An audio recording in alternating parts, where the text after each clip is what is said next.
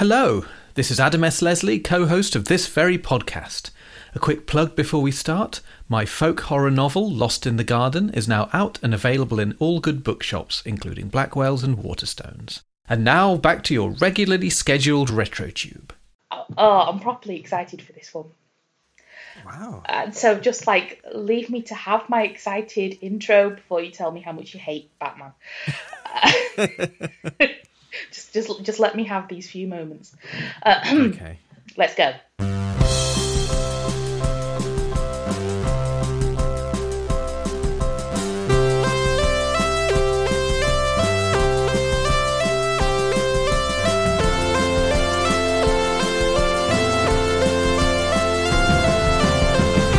Hello, everybody, and welcome back at last to a brand spanking new series of RetroTube, the podcast where two neurodiverse best friends talk about their favourite old telly where it's safe. Sometimes. This week, and for the next few weeks, I'm in charge! At last! So, after several weeks of trying to look up Frazer Hines' guilt, resisting the urge to leap through the screen and cuddle Patrick Troughton into oblivion, and getting freaked out with the enormous mind blast of a psychedelic banjo playing frog, I finally get to choose some shows of my own. For those of you new to RetroTube, and for those of you who can't remember as far back as 2021, let me remind you that while Adam's favourite television shows are weird sci fi 70s hauntological freakouts and Doctor Who, I tend to favour bright, bold, glossy, silly 60s action packed riots. So to start the new series, or season, depending on whether you're listening in America or the UK, I've gone big. Huge. When it comes to my favourite television shows, none are bigger, brighter, bolder, glossier, sillier, more riotous, or are filled with more quintessential 1960s joy than Batman.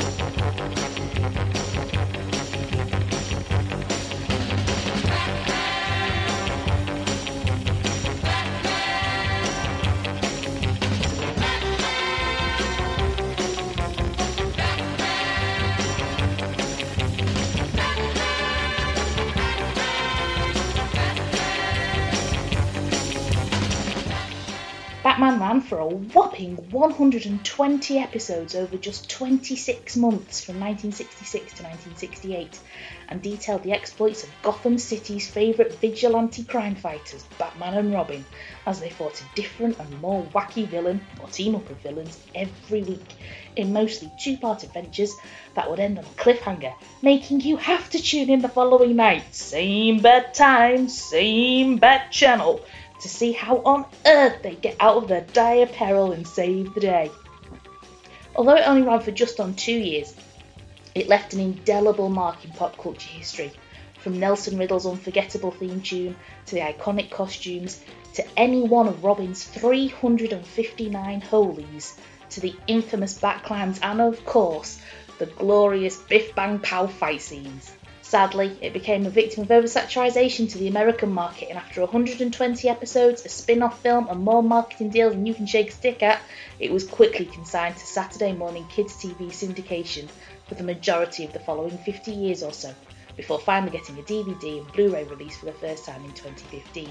Wow. I think Batman is possibly the first live action television show I ever truly fell in love with when I was about four years old. But Adam, what's your experience of the show? I know comic book heroes aren't exactly your thing, but do you have any particular memories of the show and did you enjoy the episodes we saw today? Comic book heroes are definitely not my thing. Notoriously so. I'm not a uh, not an MCU fan or any of that malarkey particularly. I know. Um, but I I would probably have been watching Batman at around the same sort of time I was originally watching the Monkees. I seem to remember they were they were shown early morning on a Saturday, probably during the summertime. I could have researched this, but the vagueness is part of the charm. I like to think. I think so. So I think sort of like it was probably Batman, the Monkees, and Banana Splits of a morning. So these shows that would have been like 15, 16 years old at that point, which sound ridiculously new, but seemed ancient. They seemed like a whole a thing from a whole other universe. Back then. So, along with the Monkees and the banana splits, it was kind of a vague memory of really intense zaniness, just like a sugar rush coming out of your telly, E- even in black and white telly. I had a black and white TV in those days. This, this has been detailed in the Incredible Hulk episode. it has. I I'll put you out of your suspense. Uh, no, I enjoyed it fine. I liked it. Wow! I wasn't even expecting that at all. Shall I shock you? Shock me. I think I enjoyed it more than the Monkees. What? And I'll tell you for why. Why? Because whereas the and and I'm saying this as a fan of the Monkees' music, and also as as we know, Head the film. But as for the TV series, I think the f- the fact that the Monkees' TV show is incredibly zany, but also the characters play it zany. So it's zany upon zany, and it's only really the music that's played straight. So they don't, apart from Your Auntie Grizelda, they don't really play comedy songs. It's just straight American pop songs. But the situations are zany, the way it's filmed is zany, the characters are all zany. You've got Mickey Dolenz going, "Ah, I'm crazy. Um, and everyone's mugging at camera and pulling faces. Whereas with Batman, the situations are zany, the stories are zany, but the characters are incredibly like the characters are taking it incredibly seriously They for the most so- part, which I think works. You get the juxtaposition Yeah. where and that's kind of the joke that and I hadn't really quite realised until watching it now, uh, particularly Batman and Robin, Adam West and Burt Ward. Mm. That's the kind of the gag is how seriously they're taking it Yeah. and how intense their delivery is with everything So and the whole punching punching the palm of the hand thing that Robin does and just everything is delivered in this kind of this sort of really intense imperative all the time everything they say is like deadly serious They are so earnest. even though a lot, of the time the villains are well we we we've watched three stories We did watch three and the villains vary in their seriousness. Some of them play it seriously. Some of them, uh, one of them in particular, and we'll get to it, but one of them in, in particular is just basically just doing comedy turn, Yes. which we, we we shall see whether I enjoy that or not. You might be surprised. I'm I'm already surprised that you didn't like hate it because I'm I'm still having nightmares about your reaction to the turtles. So I mean, I didn't hate the turtles.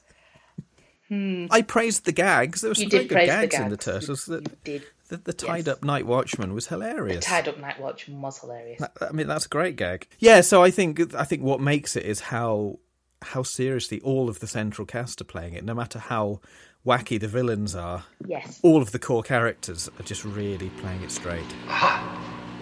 It's just as I thought. Nitrogen is one of the component elements. That orange color, doesn't that mean uranium? Right in the nose, Robin. You're catching on fast. No kidding, gee. But what about that blue line?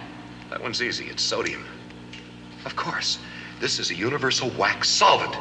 So that's how they got into that vault. If the Riddler left this as a clue, I don't get it, do you? Well, there's something here that escapes me. Nitrogen, uranium, sodium. What could it possibly mean? Well, if you take the first three letters of those elements, it spells in-US. But that doesn't mean anything. Reverse the order, and what do you have? S-U-N. Of course, that's got to be it. But what's it supposed to mean? Robin, I'm surprised at you. You're supposed to be studying French in school. What's the French word for sun? Soleil. Correct. The Riddler has left us a clear indication of where he intends to strike next. Back at Madame Soleil's Wax Museum. What are we waiting for? Absolutely. And some, like you say, some definitely play it straighter than others. Like Commissioner Gordon, nobody's ever been more serious in their life than Commissioner Yes. Gordon. I don't even think Commissioner Gordon knows how to smile. Well, I don't think that actor knows he's in a comedy show, which is which is quite good. Do you know, genuinely, That sort of Adam works. Adam West has ca- ha- kind of hinted at that as well in in various interviews. Like, I don't I don't think Neil Hamilton had a had a clue. Uh, And I also like how colourful it is. it's so colourful, isn't it? It is literally just like watching a comic book. Yeah, and I think particularly the transfer we were watching, because obviously possibly the the broadcasts on British TV would come from videotape and things like that that Americans had sent over. But this has clearly been lovingly restored, so you can see every minute detail. It must have been shot on 35 mil. You know, the colours really pop off the screen. They do, they do. I got the Blu-rays a few years ago, and uh, yeah, I was just trans. I, I sat and I watched like I literally watched all 120 episodes in about two and a half weeks. Wow. Um, because, because ADHD. Um, You can see you can see Frank Gorshin's sweat patches on his costume. It's so detailed. I know. and that boy must be sweating a lot. And when you're used to watching like 70s Blake Seven and 70s Doctor Who, where everything's different tones of beige and kind of greenish beige, orangey beige, slightly bluish beige, but mostly just regular beige, Beigey beige. Beigey beige, it's quite nice to see something that is so vivid. Yeah, because they really do. They really do go for the, the the most the most intense of all of the colours. Like the pinks are so pink, and we didn't we didn't watch um we didn't watch a, a penguin story. Spoiler alert. Um, but like the purple of the penguin's hat is just so purple, and it's just and like the Riddler is the greenest thing that you've ever seen in your life. We got some great purple in, in the moth. Oh yes, one of the uh, her, yes, her sparkly kind of catsuit thing. yeah. That was that was amazing. That was an incredible colour, yeah. wasn't it? Yeah, that yeah, absolutely, absolutely lovely. And the the thing, the only thing I, because like you know me, I don't really notice stuff. But the only thing that I hmm. did notice on like w- w- from the restoration, which obviously you don't notice as a child watching it, and you certainly don't notice on really crappy bootleg DVD copies, Yeah. how obvious the stunt doubles are for all the fight scenes. Robin is Robin is suddenly a forty-five year old man. Yeah, and also the the cable pulling the uh, ambulance gurney that Batman is tied to at one point. which you can clearly see. it, it doesn't do those things favor a favor, you know, much much of a favor, but it's uh, it's worth it for just how gorgeous it all looks. I think because it's so zany and so uh, I don't even know the word that I'm looking for, but because it's so obviously not real and not not of this universe, it still feels really fresh watching it even now. You could imagine it being just just being shown like a regular thing. I think so, and I would, think because it would still work.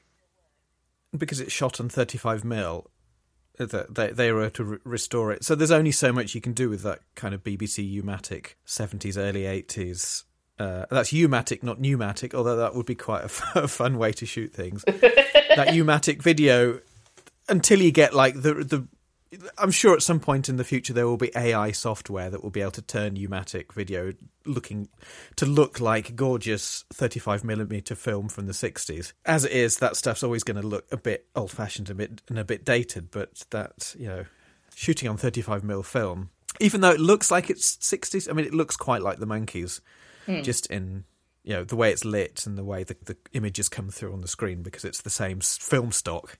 It doesn't look like it's coming up for 60 years old, which is just crazy. Absolutely not. Um, and th- and I think this this is the thing that spoils me for like modern Batman uh, incarnations, which I know you probably have very little, if any, uh, experience of.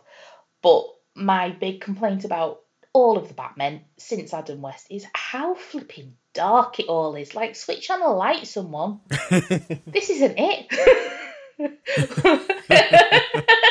Why isn't everything labelled?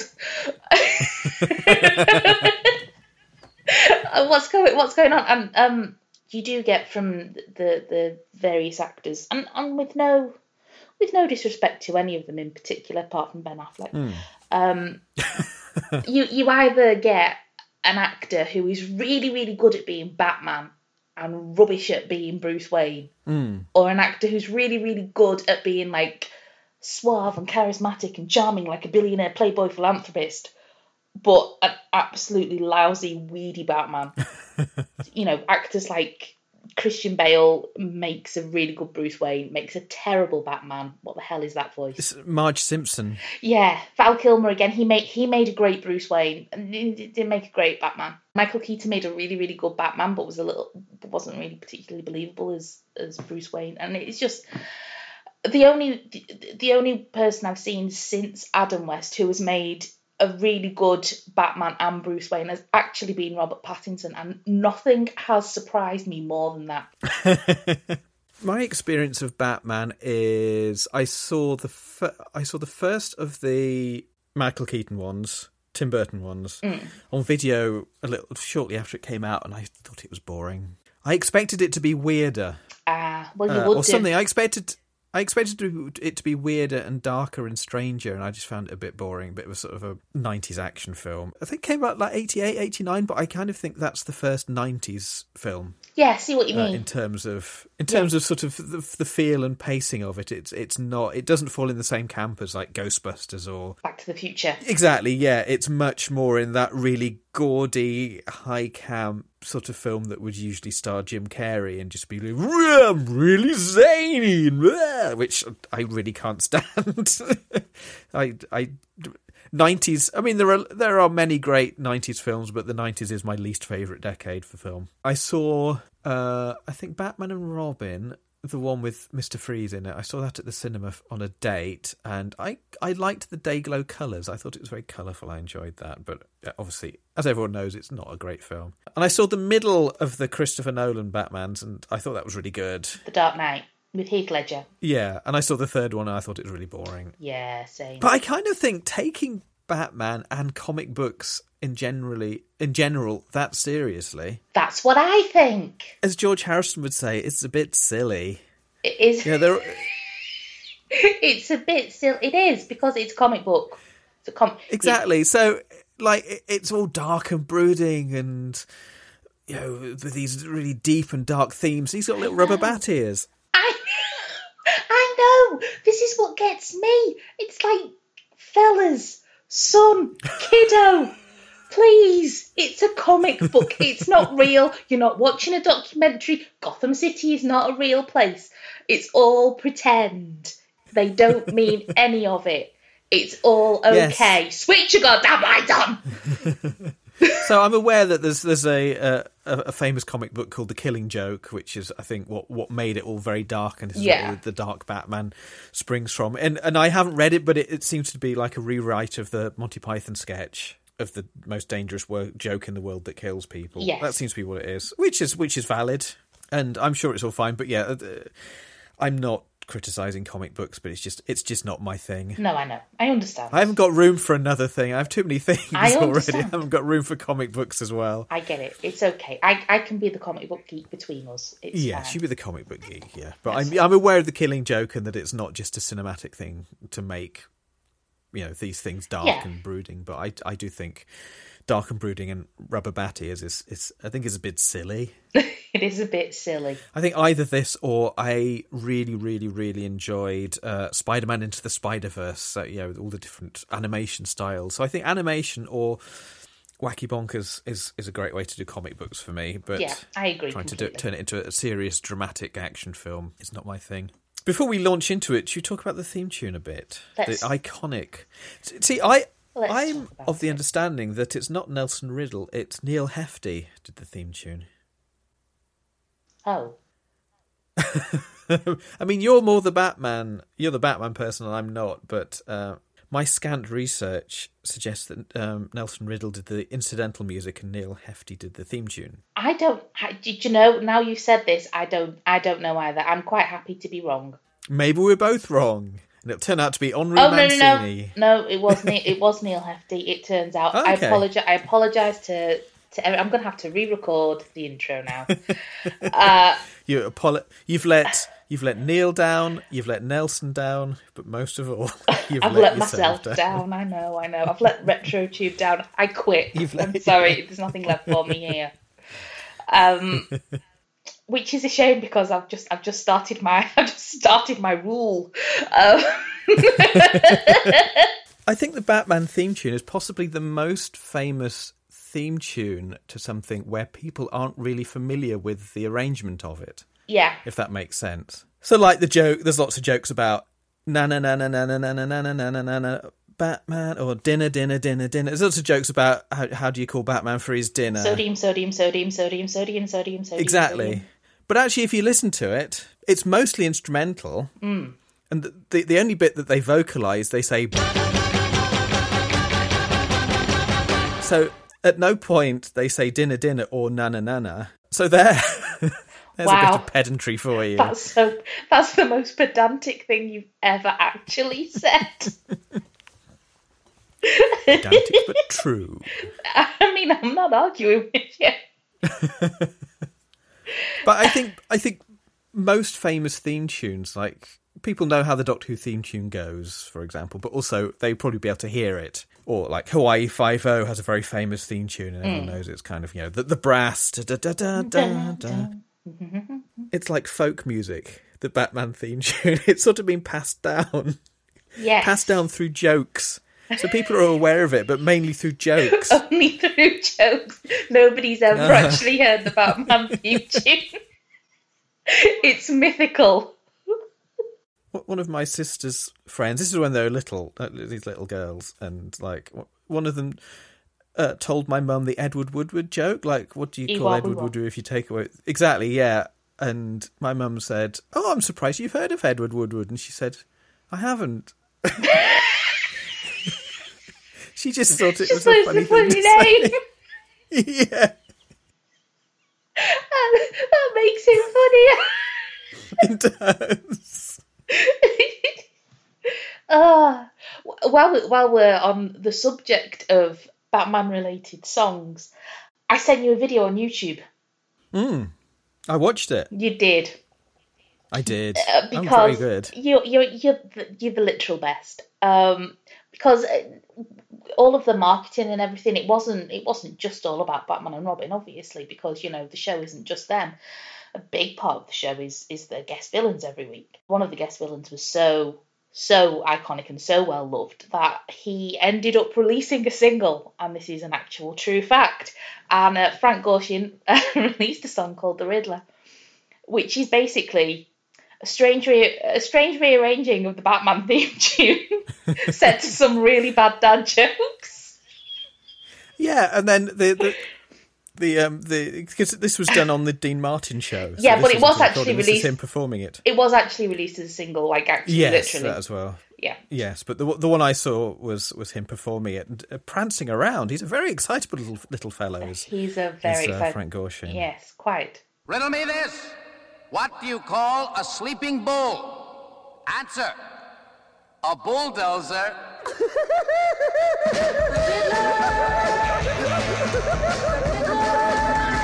Riddle me this. What, tell me, what, tell me, what's the difference between an elephant and a flea? Gee, we would sure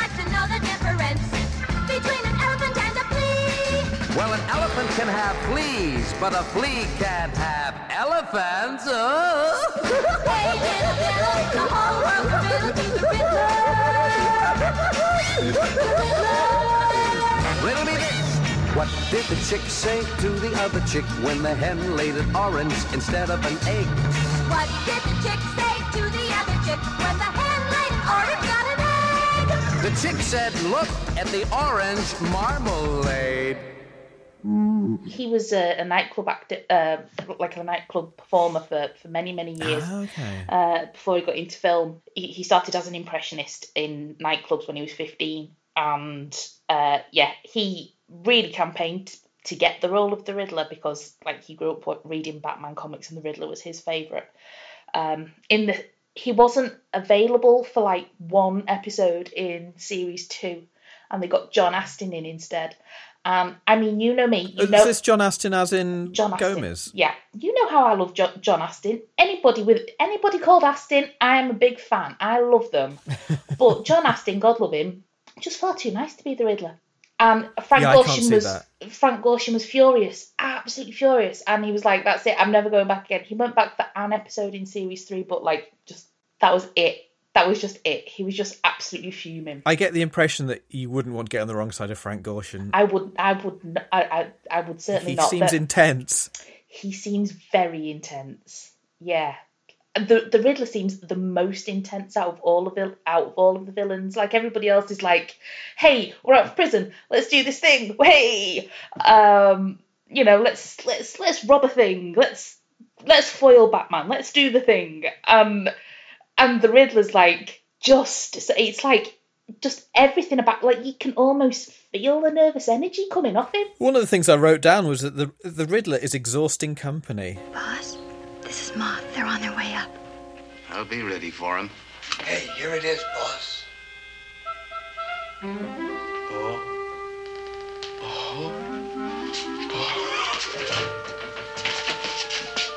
At last I found it. This will lead me right to the lost treasure of the Incas.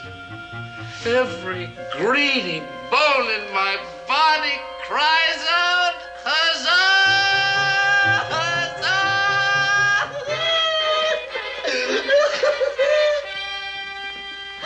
My stars, look at that hole and the block's gone. Careful, Robin. This looks like a robbery. Like he's he's very exciting to watch. But we watched three two part stories. The first of which was uh, Ring of Wax, followed by Give Him the Axe. So that's a, a Riddler one. And yeah, by the end of it, I was like, oh, I'm really worn. this guy doesn't stop. He doesn't. He's really wo- He could riddle me twice. What? what?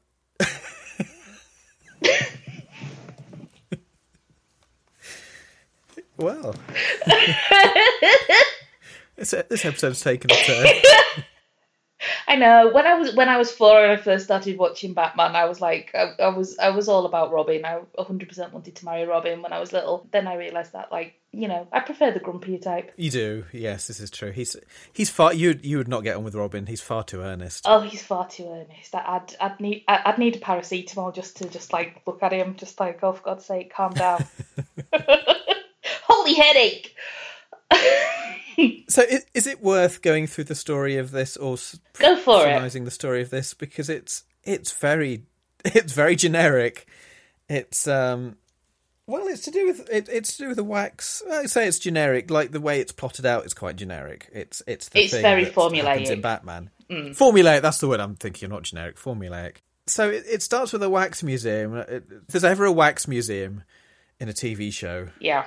Nice things never happen in wax museums. No, it's telly. true. But I tell you what, one really nice thing that happened in the Wax Museum was Madame Soleil's dress. It's beautiful. Oh yeah, I noticed that. That was one. It was like orange. It was like orange with red flowers. Oh, it was beautiful and like little little frilly sleeves. It was gorgeous. Yeah, Madame Soleil owned. She's like the Madame Tussauds. Yes, So it's this French lady, but she's still alive. lovely. And yes, so he, so the Riddler steals the waxwork of Batman in order to melt him down because it's made of a certain type of wax, which has. a universal wax solvent. That's right. So it's very good for opening safes without using a detonator, so that they can get into a safe in a library Mhm. because you have to be quiet in libraries, Mhm. and then steal a book about ancient Incan treasure, Mhm. so that he can then find the ancient Incan treasure Mhm. and steal it. And it just so happens that the book directs them towards a sarcophagus, which is going on display in Gotham Museum like that weekend. Yeah, that's lucky, is it? He got out of prison just in time. Yeah, and didn't have to go to uh, South America. He he was able to just a couple of blocks down the street. It's a story. It's it's just to allow stuff to happen, really, isn't it? Mm. the actual plot's neither here nor there, really. It's just stuff stuff happening for our entertainment. That is very, very true.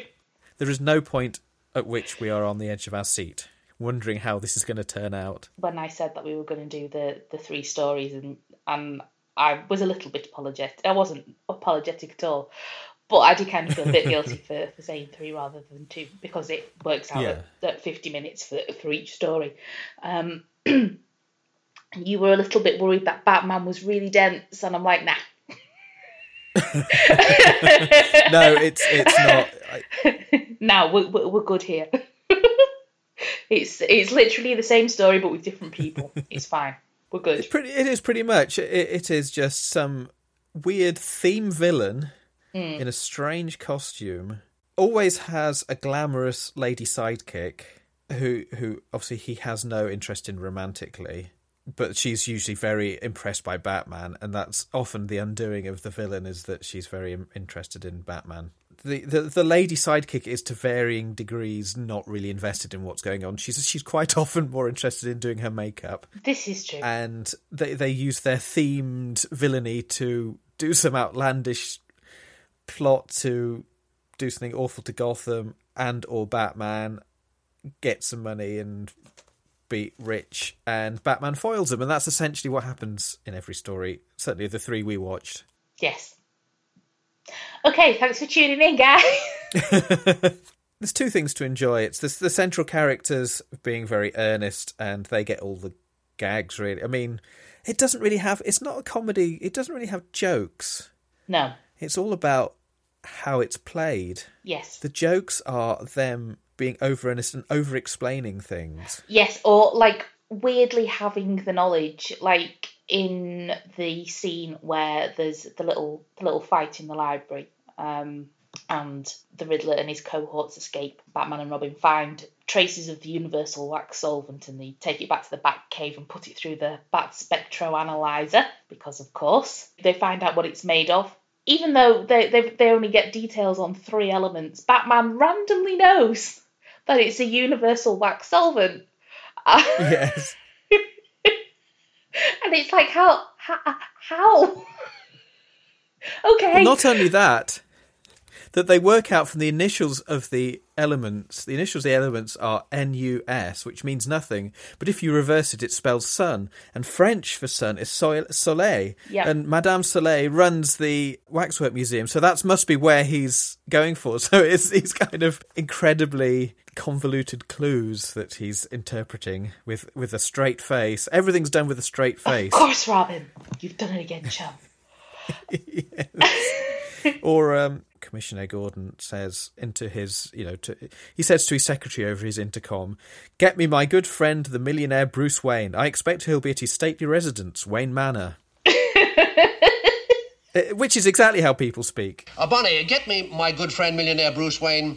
I expect he'll be at his stately residence, Wayne Manor. It's quite a unique style of comedy. Like, there's not much else does that. no and it was really like lorenzo semple jr and william dozier who who created the show they purposely wrote it that way. Auditions took quite a while. Um lyle waggoner was uh, up for the role of batman but lost lost out to adam west because adam west was at the time doing a serial advert and he it was like a, a big spoof on James Bond and he did this ridiculous dialogue with a completely straight face as you as you would imagine Adam West to do. Ah, Captain Q.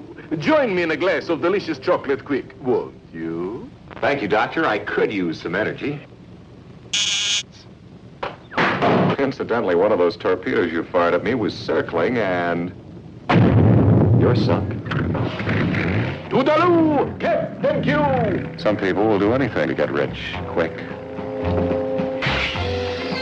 Toodaloo.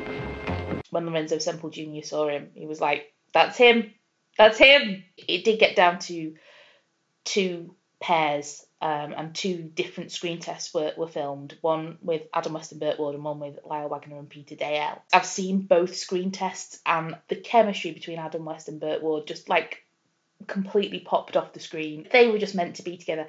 And for both of them, like bo- both of them said, you know, right right through the, the rest of Adam West's life, the minute they met each other, it was like it was a total love at first sight thing. Even though there was like there's like a 17 year age gap between them, so like almost a complete generation between them. The, the second they met, they started speaking to each other. It was just like, yeah, this is it. We get we get it. Like this is this is us now.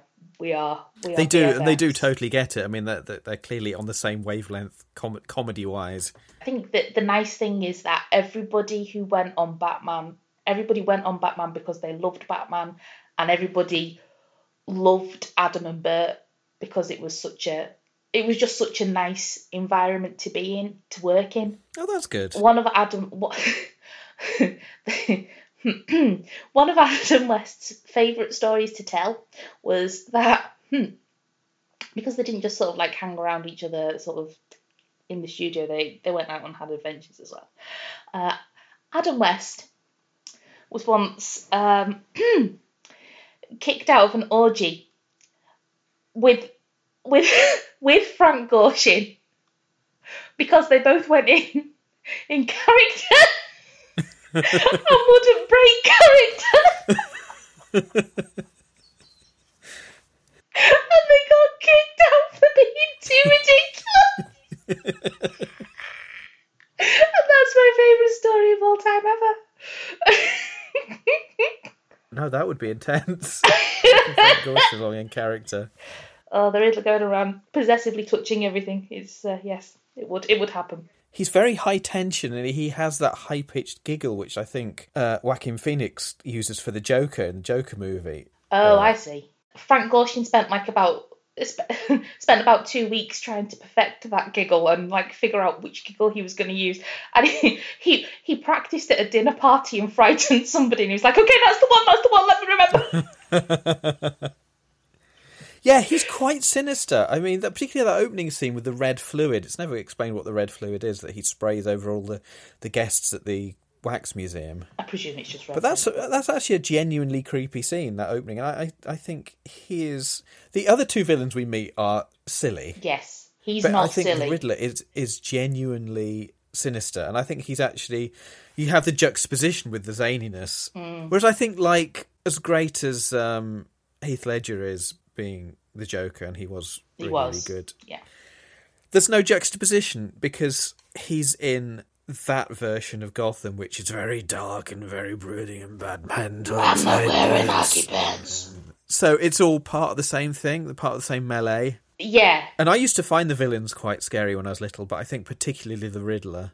yeah. The Riddler and the, the Penguin I found quite creepy as well. I the Burgess penguin quite is- creepy. Yeah, no, no, I'm, great, I'm with yeah. I'm, I'm with you on that. Yeah, they they loved. In fact, the writers loved uh, Burgess Meredith so much that they always had a script handy just in case he decided to show up on set one day. oh, that's handy. That's and good. they would just com- they just completely just like stop whatever they were doing and be like, Burgess is here, guys. Yeah, I like it. I, he's he's he's one of those people that crops up in Twilight Zone quite a lot, and he's always really good value. Yeah, yeah, he's he's good. But um actually the Ring of Wax Given the Axe episodes, that is Riddler at his most genial. Oh, really? Oh, crikey! He gets he's pretty way sinister. way more intense. He's uh, there's there's an episode where they kidnap a king. A Riddle a Day keeps the Riddler away, and while the rats away, the mice will play. He is so sinister in that, and it's it is quite terrifying. And then in in I, if if I'd have been really selfish, I would have met, made us watch three Riddler stories because I just like I, I could watch Frank Gorshin act all day. My favorite Riddler story, which I didn't choose simply because the one that I did choose was funnier, is um, one of the last stories of, of season one where he it the, the theme is uh, silent films and he comes in doing an impersonation of Charlie Chaplin, which is just absolutely spot on. Because I'm, as you know, I'm a massive Charlie Chaplin fan. Um, um, so like that's that's one of my favorite things, seeing my favorite people be my favorite people. But he's really he's really sinister and really intense in that as well. You just like you just kind of want to just like make him sit down and have a cup of tea. you know, Give him a neck massage or something. yeah, come on, head love, it's all right. Control yourself, you'll spurt. One of the things I, I wrote down, it benefits from not having a laugh track, which I think is one of I the, think that as well. Yeah. I think that's the main thing that annoyed me about the Monkees. Mm. It was the laugh track. Uh, Yeah. I- I'll decide if the joke's funny. Because often it's not. I'm fine if it's an actual audience, you know, reacting in real time to the joke or you know whatever. But but when it's canned laughter, it's just you can really tell. Yeah. I think often because there's not enough delay, you need time for the brain to process it and get that it's a joke and then laugh.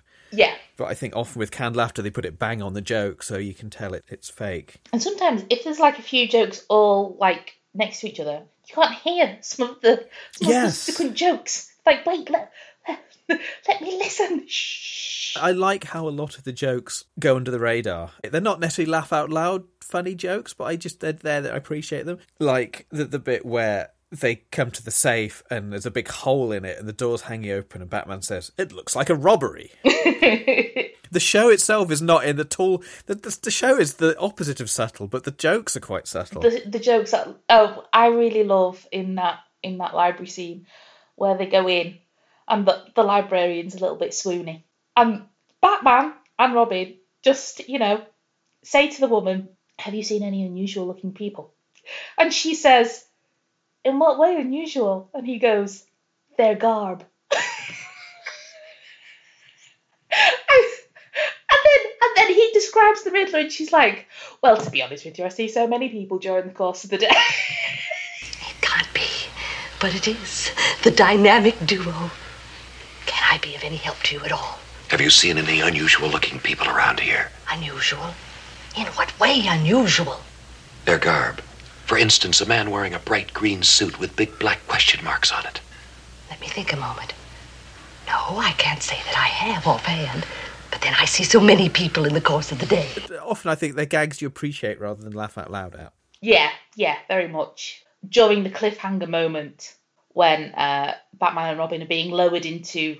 Oh yes, the obligatory protracted execution scene. Yes. I wonder. wh- I wonder what the first ever instance of two characters tied together being slowly lowered towards a bubbling vat was, because this is exactly that. It's it's not a it's not a variation on it.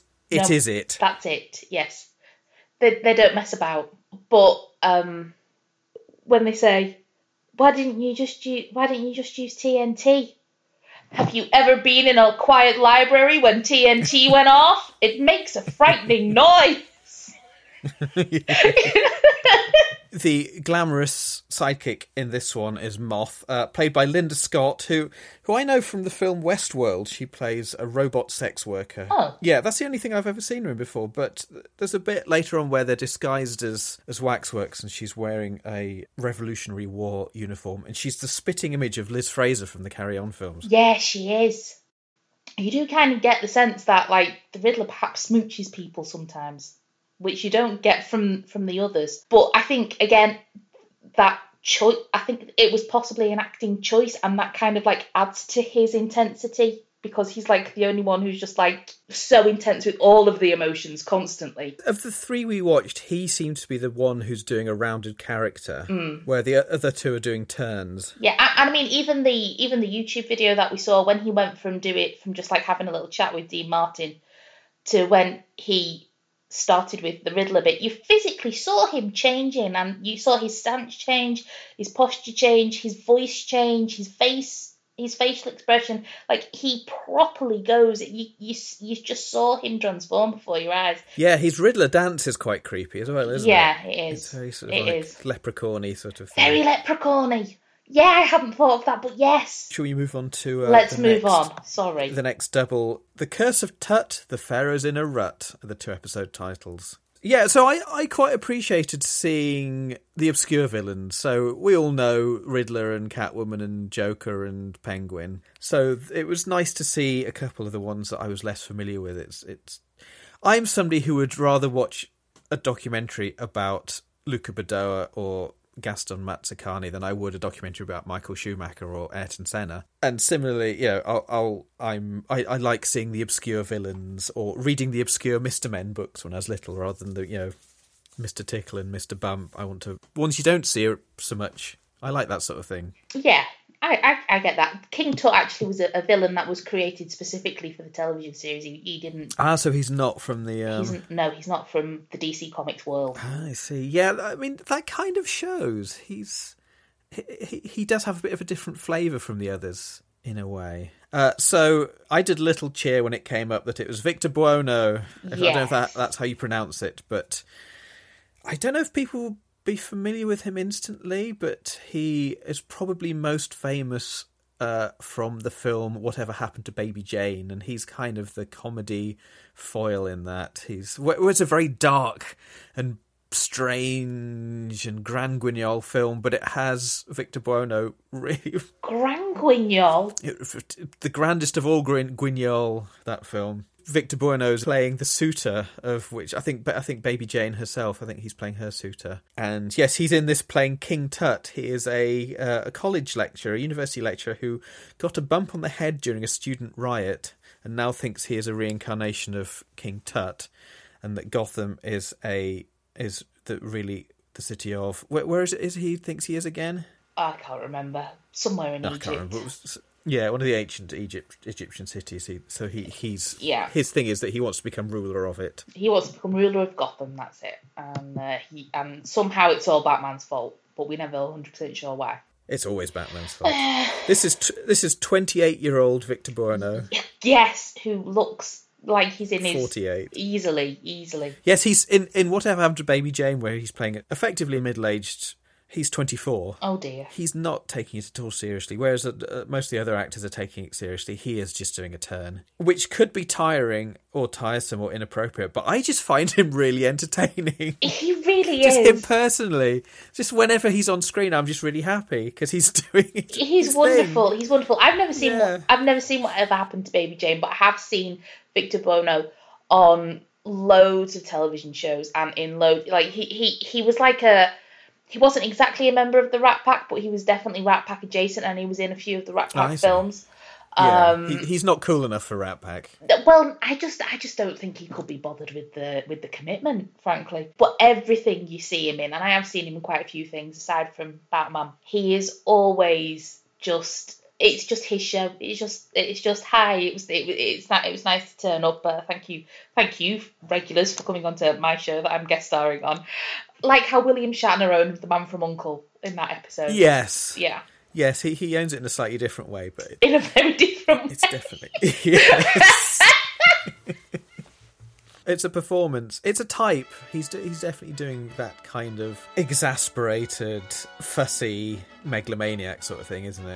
it's ba- basically, you know, like Falstaff in a Pharaoh's uniform. He makes this larger than life television show look normal sized. He was made for a show like Batman. You may rise. Loyal subjects, we are pleased to inform you that phase one of our royal master plan has succeeded as prophesied. Hey, that's great, boss. I mean, your Royal Highness. Phase two will now be put into being. Are there any questions? I got one. You may speak, Royal Scrivener.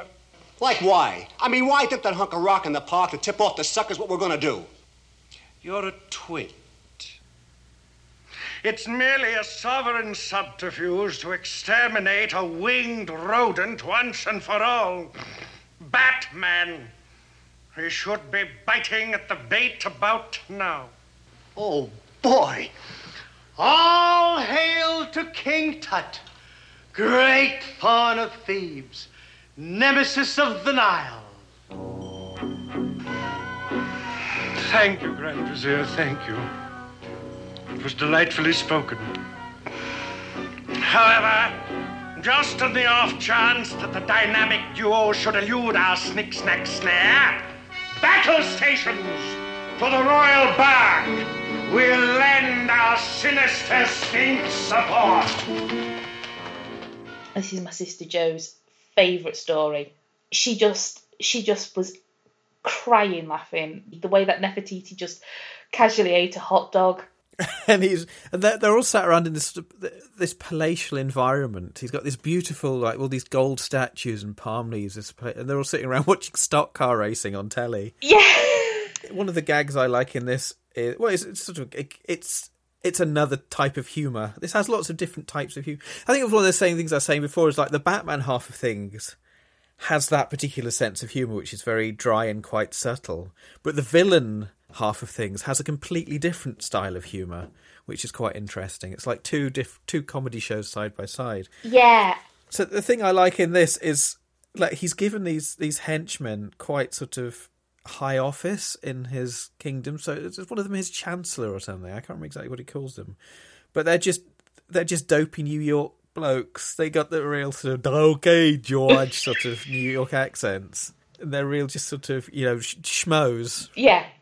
The henchmen in this one particularly, as opposed to like most other ones, really just seem to be placating King Tut rather than being 100% in. Yes. They're just like, this is a stupid idea.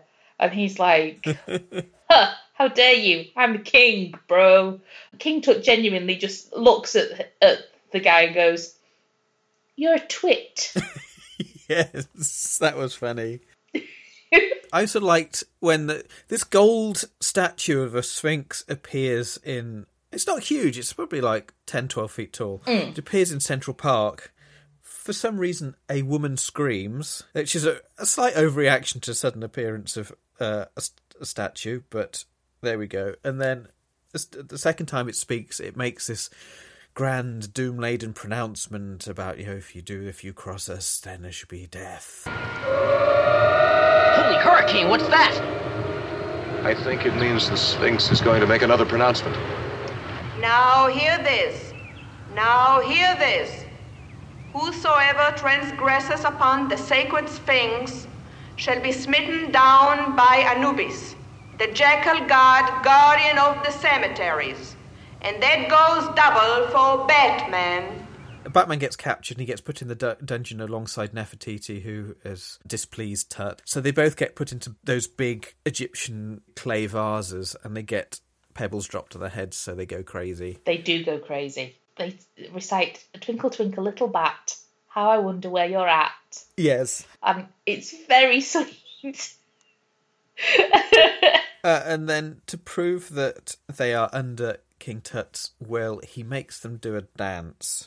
Yes. Uh, the and- and Batman's dance. Batman flailing. It's a thing of wonder. It's really. the most glorious thing. You have It's a shame this is a podcast because you can't see Batman doing the dancing. thing. Yeah, no, I'm I'm gonna have to try and like screen record it and like add it to Twitter or something like that because you all you all deserve to see Batman dancing the Batusi at some point in your life and then turning it into a big fight scene. Yes, pow. Pow! They went. I mean, we haven't we haven't mentioned all the pow third crump stuff, but I'm not sure there's anything else needs saying about that. It's so ingrained in popular. It's another one of those things that people who have never seen Batman know about the pow, crash, ouch, Yes. wallop captions, don't they? Really? And actually, they're not. I always had it in my mind that they were like um, cards. You know, not cards, but you know. Yeah, I know what you mean. But no, it's They're just uh, words superimposed. Yeah. Yeah, they they animate the words onto the screen rather than cutting to illustrated cards. So that was that was a thing that I learned. And we have yeah we have the ninety degree wall climb as well. That other Oh, yes. Batman staple. See that a couple of times. There's one appearance of the uh, bat signal. hmm So it's all going on. Uh, plenty of holy. There's a lot of holyings. Do you have Do you have a particular favourite holy? I don't. I there was they came too quick and fast for me to really remember. Do you? I do have a favourite holy. It's not in any of the episodes that we watched. It was it's from a series two Catwoman episode, and I can't even remember which one. I just know it's Catwoman. Um, and it's during the time they are in their elaborate cliffhanger mode. Batman and Robin are tied to griddles and placed under giant magnifying glasses on top of a skyscraper. And Catwoman is explaining to them and she said, and also the griddles have been smeared with butter to help you bake faster. and Right. Robin says, Holy Olio! And she says, I didn't know you could yodel. Oh dear. It killed me. It killed me dead, Adam. it was one of those. It was one of those where I laughed so much I had to switch the television off and leave the room so I could. but there are so there are so many good. Holy Benedict Arnold. That's a good one. Holy astringent plum-like fruit. It sounds like it gets more more comed- comedic as it goes along. Yeah, it it it gets it gets really, and certainly by series three when they bring back Batgirl in, it's just like, oh love, Right. Okay. oh heck, oh I'm a bit old. I think I need to lie down after all of this. Um, Heavens. yeah, it's it's just it does get wackier. Holy priceless collection of Etruscan snoods. Speaking of snoods, uh, I was throughout. I was absolutely fascinated by uh, Batman's black and purple hood. It's nice, isn't it? On that really clear definition, you can you can see it much more clearly that it's. I think maybe black leather and then the purple, very dark purple silk. So they're nearly the same color. Yeah, it's beautiful. I think you wouldn't know it wasn't the, all the same color until you see it on that high definition. Yeah, I was just fascinated by it. I tell you what, I was lovely. fascinated by on Batman when, uh, and this this is while I'm while I'm building this up, this is sounding rude, but it's really not rude. What I particularly noticed on Batman in the high definition thing was his utility belt. Oh yeah. Now, if you look really closely, if you if you rewatch any episodes, and if you get to watch any episodes, if you're listening to this, you get to watch any episodes in HD, you will note that Batman's utility belt does not have pockets; it has sponges Oh, yellow sponges glued to the belt. just because that's a cheap way of making blocks. Yeah. I guess. Yeah. That's quite fun. Yeah. And they would have never, you know, they would have never intended it to have been seen in high def, so they could get away with that. No, of course not. Of course not. Somebody But 56 years later. it just makes me chuckle every time. Every time I see. Um, like obviously everything's everything's still labelled when there's uh when there's a close up on you know like you know bat pills and bat Uh, yeah, I like the labelling. I love the labeling. That's like my, my favorite bit. Go. Sorry, I, I promise I will stop banging on about Frank Gorshin now. But my favorite, my favorite label is in Ring of Wax when they're in the library and they're looking, they're looking for for the book on the lost treasure of the Incas, and there's just one book on a shelf that is labeled rare old books With an on enormous, a big, huge sign. rare old books on lost treasures of the Incas. They go, there it is! after a giant search. Oh. oh, I love it. I love them. I love them all. I swear, honestly. But yeah, Batman's outfit, eh, Bat, Batman's cowl, especially, is just it's, beau- it's Mm. beautifully made. The the outfit's both beautifully It made. is. Well, we're on uh, the next, the, the following two episodes are called The Bookworm Turns, followed by, well, Gotham City Burns. I do also like Roddy McDowall. He He's our villain of the week. He is our Another villain of the obscure villain. Another very handsome. another one who was made just for the television series, and it upsets. Oh, really? Okay. It upsets me that this is his only story because I thought the bookworm was a great character. He was looking very handsome. I loved that suit. Yeah, so he wears this very thick brown, shiny brown leather suit and trilby. Yes. With with a gold tie and gold trim, so it, it's supposed to look like uh, vintage book covers. So it's like this suit. It doesn't really look like that, but that's what it's supposed to look like. This this suit made out of very thick, creaky leather, uh, and this leather trilby. And the leather trilby has a an angle poise lamp coming from the forehead of it, so it's his reading light. So it's a very eccentric outfit, and everyone has very thick glasses. He has these big, thick goggles, and all of his henchmen have very thick, little round glasses. And archive TV, TV people will know the reference if I say uh, the War Games. It's exactly like that. They've got these little round pebble glasses. And you were mentioning the glasses for a reason. They have to take the glasses off before they fight because Batman won't punch anyone wearing glasses. And he says to Robin, never punch a man with glasses. So That's right. rather than keep the glasses on so that Batman won't fight back, they very politely take their glasses off so that it's a fair fight so that they can get beaten up by Batman.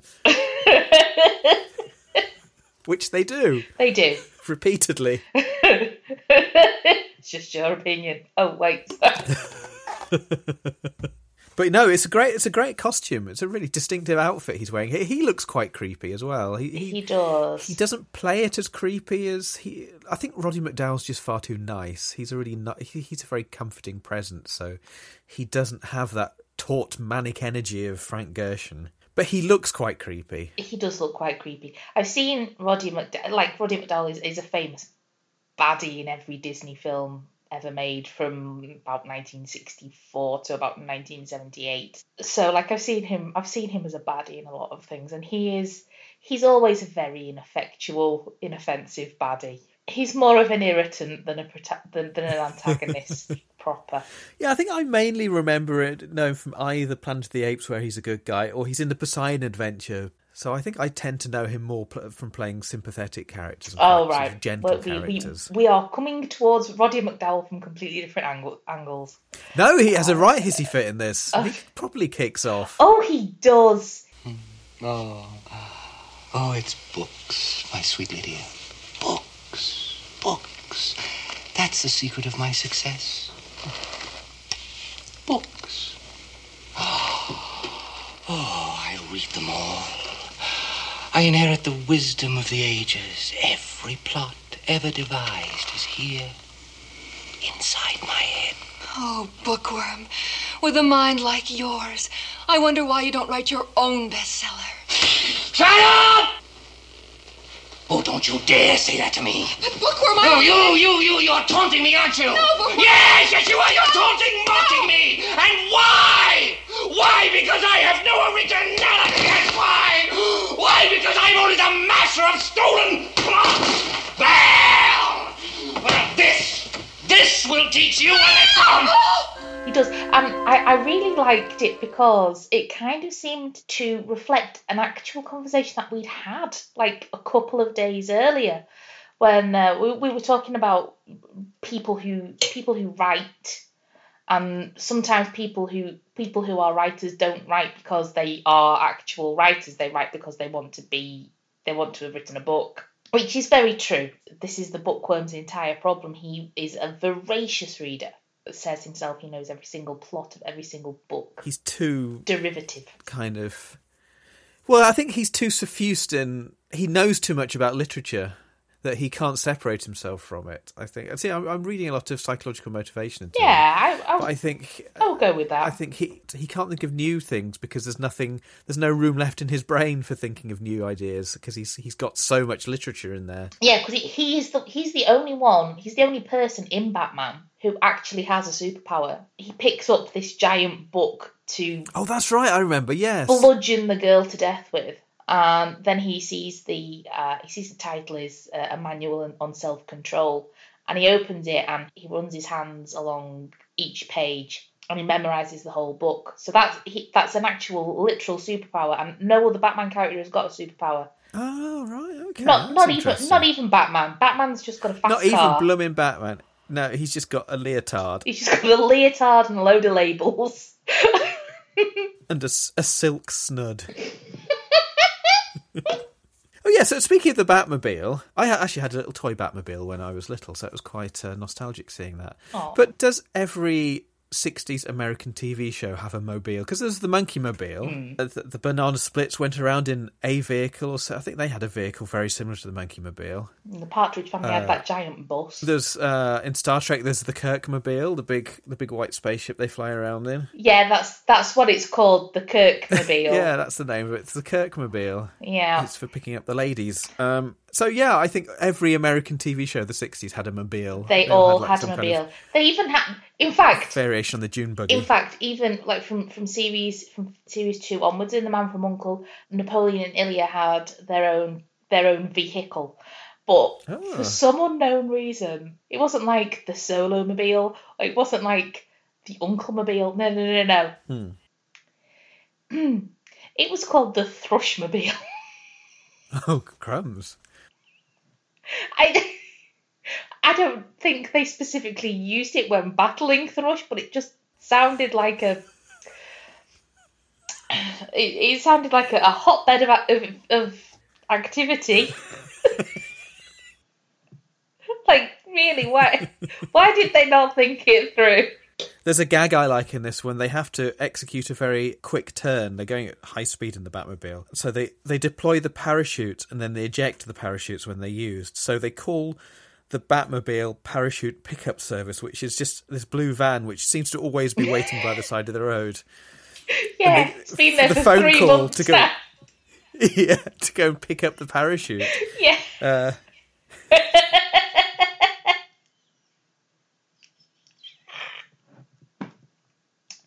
Yes. oh yes, and we also have a guest a guest appearance, a particularly irksome guest appearance. Oh yes, from from the most cheerful man in Hollywood ever. Possibly one of the least liked of all men outside of Mickey Rooney, I- think. Uh, Mm. Jerry Lewis Jerry turns Lewis. Jerry Lewis turns up. up, doing his yeah. Yes, he doesn't quite do that, but he's He doesn't. his big grinning face appears from the wind. So they're doing the ninety degree Back back climb. Rope climb, back climb. That's the one, and he appears from the window, and it's fine. But but it sort of gives you an idea that uh, it gives you an idea why Batman works because people like him aren't in it. Yeah. I think if if if Jerry Lewis was in it, Mm. it would be unwatchable. It would be awful. Like that was that's. I, I feel like the thirty seconds he was on screen is enough Jerry Lewis for anyone. I have the curious feeling this is all some kind of literary plot. Let's outwit him, Batman. Let's refuse to bite. We must, Robin. It's the Are only you way we can. Batman? Oh, oh, you must be, because that's Robin. Hi, Robin. Yes, citizen, but don't be alarmed. We're here on official business. Holy human flies. The open window greeting to Batman thing that became a thing, and Oh yeah, that rings a bell. That that was a regular thing. Now you mention it. Uh, different act- actors and actresses like peop like quite A-list celebrities of, of the time would like be clamoring to get a guest spot on Batman so that you could just open the window and say, "Oh my goodness, it's Batman! Hi Batman! Hi Boy Wonder!" The beginning of the second half, the second episode, the scene with Chief O'Hara and Batman is very funny. Boy Wonder has been kidnapped. He's tied to the clapper of a bell, a really big bell, so he's in danger. Big Benjamin. Big Benjamin, that's right. It's the only male bell in the city, and that's how they, they work out a clue. Yeah, Batman actually he starts to lose his cool unusually. He get, he gets a bit fraught and frantic. Oh, worse news too, Batman. Uh, you know that alleyway where you said we'd find the Boy Wonder? Yes. A garden Yes. bookworm's mom? Yes. Don't tell me. You guessed it. Great heavens! I'd better try to contact Robin instantly on the utility belt wavelength. Robin? Robin, do you receive me? Robin! Over. The tricky devils. They've turned the tables and caught Robin. I'll call headquarters. Throw out the dragnet. No, wait a minute, Chief O'Hara. Let me turn my memory back. He strikes at midnight, she said. But we know the bookworm's changed his plans. Don't interrupt! I'm trying to fathom the subconscious of a deadly criminal. This episode is weird. I wrote that down. This episode is weird. At one point, they find a kitchen hidden inside a giant cookbook. That's very surreal. That is very surreal. Huge 15 foot tall cookbook in the middle of the street, and inside it, they find a kitchen. Th- there is no plot really to talk about because it's just seeing these bright, wonderful images and seeing people do things rather than the stories themselves. Because the, with the best will in the world and with all of the love in my heart, there is no real story. No, I can see how it makes good comfort watching because there's there is no surprises other than quite how surreal it can be at times. But in terms of story, there's no surprises and there's no real tension. No, there's not. Some of these modern, long-running American shows they can be quite stressful to watch because they're so gripping and like, oh my god, what's going to happen now? Yes. Oh no, we've just learned. Oh no, and his best friends turn out to be working for the other side. How does this affect things? I've got to watch the next five episodes now. The only other thing that I had on my list of things that I wanted to mention was the camera angles. The the come on Heather, words, you can do this. I've been doing so well. Dutch well. tilts. Dutch tilts. Again, that was a conscious decision um, to differentiate between the good guys and the bad guys because the, Right. the Dutch tilt scenes are only used when the villains are on screen. I see. I hadn't spotted they're that. At, they're, That's- at, that's they're at a crooked angle to show that the villains are crooked. The questions now. Uh, what was your favourite and least favourite story? That's a good question because if we, as as we've established, it's not really the story which is the thing. Mm. I think I liked the middle one best just because I got to watch Victor Buono Yeah. doing his things. And I think I think I liked the first one the least just because and and, and I sort of mean this in a good way, but the Riddler is really hard work. Like he's so full on that but at the end of 50 minutes you do need a bit of a lie down. Uh, and I think I just like I say I liked seeing the obscura villains. Yeah, that's nice. Yeah, I like I like that too.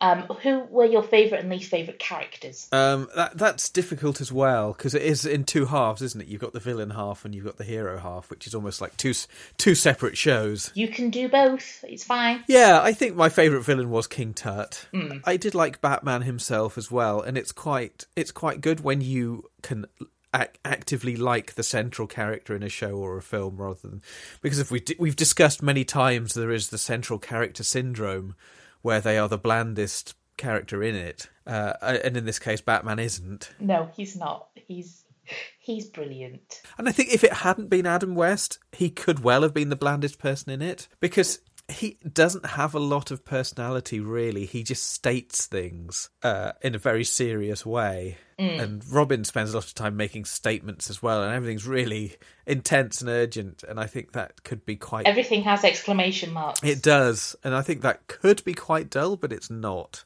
It's So it's not because they're to- so they're so sincere with it. And Adam Adam was really really like he went through a phase of hating the whole Batman thing, but he came round he came round again. He ended up really treasuring the fact that he was Batman and he took he took his role he still took his role respond like really seriously. And just like the legacy of Batman and, and how many how many lives it touched how many how many children just grew up uh, how many children had wonderful memories of growing up because of Batman and he you know he, he realized that it was a really privileged position that he was in and uh, well, he was just a sweetheart and what were your favorite and least favorite things about the show I think my favourite thing was probably the bright and vivid colours Mm. and just the aesthetic of the whole thing. Yes. Just how nice it was to look at with your eyes. it's very pretty It was eye candy, but not in a bad way. Eye candy is often used to, as a pejorative, but I don't think it should be. I think eye candy is a good thing. yes who doesn't who doesn't like candy I think my least favourite aspect was just the formulaic nature of the stories. I can see how it makes good comfort viewing, but I think personally as a viewer I like surprises. Mm. And I like like, oh, that's this is this is doing something a bit different. Yeah. So I, I never at any stage really felt the the most unusual it got was when they discovered a giant cookbook with a kitchen living inside. Uh, that was odd. that was odd But generally, story wise, there's at no point of which I, I was was really engaged with it because it was just going through the formula motions so that we can enjoy the things happening, which is fine, which is all good. But yeah, I, I wasn't really. Yeah, no, I, I get that. I think that probably is what contributed to its downfall because even though it is so much fun, it is it's just what it is. It's a Batman episode. There's only so many times you can watch that same plot. Yes. And it turns out 120 times to the time. I mean, that's you say it contributed to its downfall, but that's pretty good going. It is pretty. It, it, it is, but I think it was like I say, it was just total oversaturation. Just because because it wasn't even it wasn't even once a week. It was it, it was on two consecutive nights. Like it was on a Tuesday night, and then on the Wednesday night, it would it would be resolved. Yes. And it started out life as just um, it was just a mid-season filler. It wasn't even meant to be anything. It became such a hit because of all of the things that we've mentioned, but the exact same thing over and over and over and over again. I mean, like I say, I did watch the entire the entire thing and the film in a like two and a half three week period, and by the end of it, I was like, oh god, can we just, can we just, please, just whoa. We just have some surprises. Yeah, I think it is. I, I think it's the point at which eye candy becomes a you know sugar sugar overdose, Yeah, and you, you feel a little bit a little bit tummy achy. and you need to go and watch some seventies Blake Seven. I just need some beige. Just give me some beige. give me some beige for God's sake. Get some dark green flared trousers. Give me some actual sarcasm. yes, I need Avon. That is a I need to mainline some. Avon.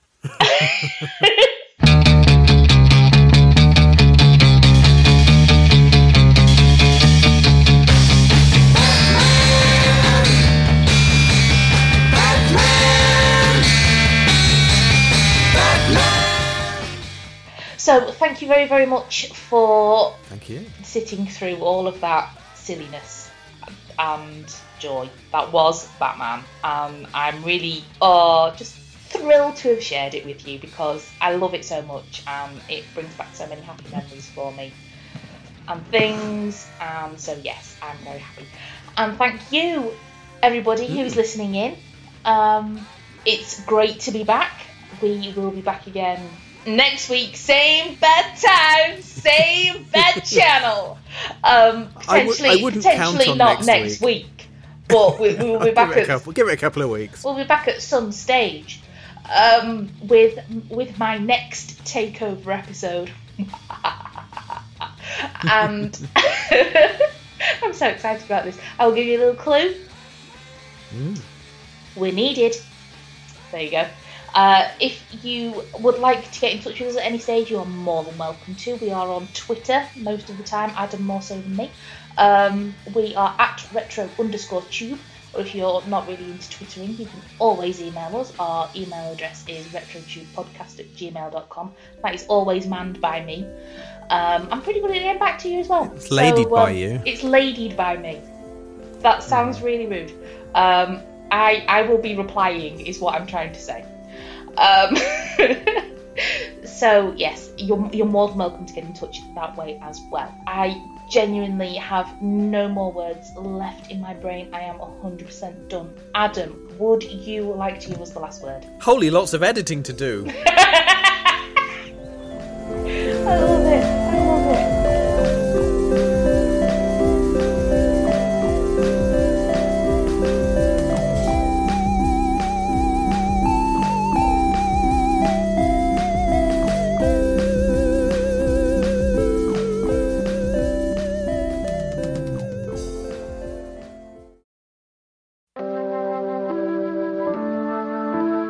This is Adam S. Leslie, co host of this very podcast. My folk horror novel, Lost in the Garden, is now out and available in all good bookshops, including Blackwell's and Waterstones.